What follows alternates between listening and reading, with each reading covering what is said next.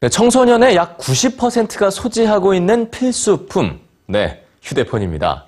이 또래끼리 소통을 하거나 또 필요한 정보를 찾을 때 주로 이 휴대폰을 이렇게 이용하곤 하죠. 자, 그런데 학교 안에서의 휴대폰 사용은 허용해야 할까요? 아니면 금지해야 할까요? 해외에서도 같은 고민을 하고 있다고 하는데요. 뉴스지에서 확인해 보시죠. 청소년들에게도 없어서는 안 될 소통수단 휴대폰. 그런데 교실에서의 휴대폰 사용에 대해서는 어떻게 생각하십니까? 2014년 뉴욕 교육 당국은 교내 휴대폰 소지에 관해서 새로운 입장을 밝혔습니다.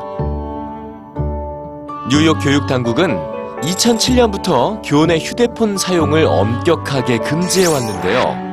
그런데 이 조항이 시대에 맞지 않는다는 겁니다. 교내에서 휴대폰을 사용하게 하면 금지하는 것보다 훨씬 더 많은 걸 얻을 수 있다는 거죠.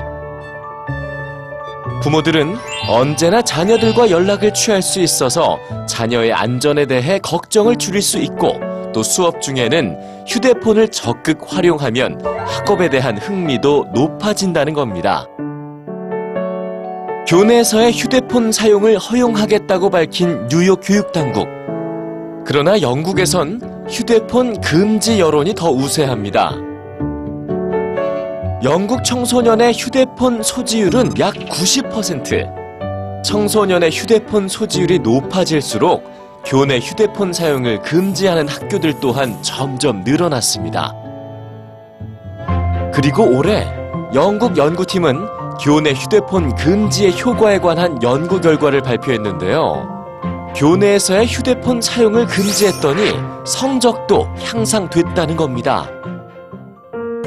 91개의 학교 학생 13만 명을 대상으로 2001년부터 수행한 연구 결과 교내 휴대폰 사용을 금지하자 16세 청소년의 성적이 평균 6.4% 상승했습니다. 그런데 연구진은 여기서 중요한 현상을 하나 발견합니다. 교내 휴대폰 소지 금지가 모든 학생들에게 똑같은 영향을 끼치지는 않았다는 건데요. 휴대폰 교내 사용 금지 후 원래 성적이 우수한 학생들의 경우엔 성적에 별다른 변화가 없었습니다. 그러나 하위권 학생들은 성적이 크게 향상됐죠. 무려 성적이 14%나 높아진 겁니다. 이로 인해서 결국 학생들 간의 성적의 격차가 줄어든 건데요. 영국의 연구진은 교내 휴대폰 금지가 성적 차이로 인한 학생들의 불평등을 해소할 수 있을 거라고 봅니다. 학생을 위해서 교내 휴대폰 사용을 허용해야 한다는 입장과 마찬가지로 학생을 위해서 금지해야 한다는 입장. 자, 여러분은 어떤 입장을 더 공감하시는지요?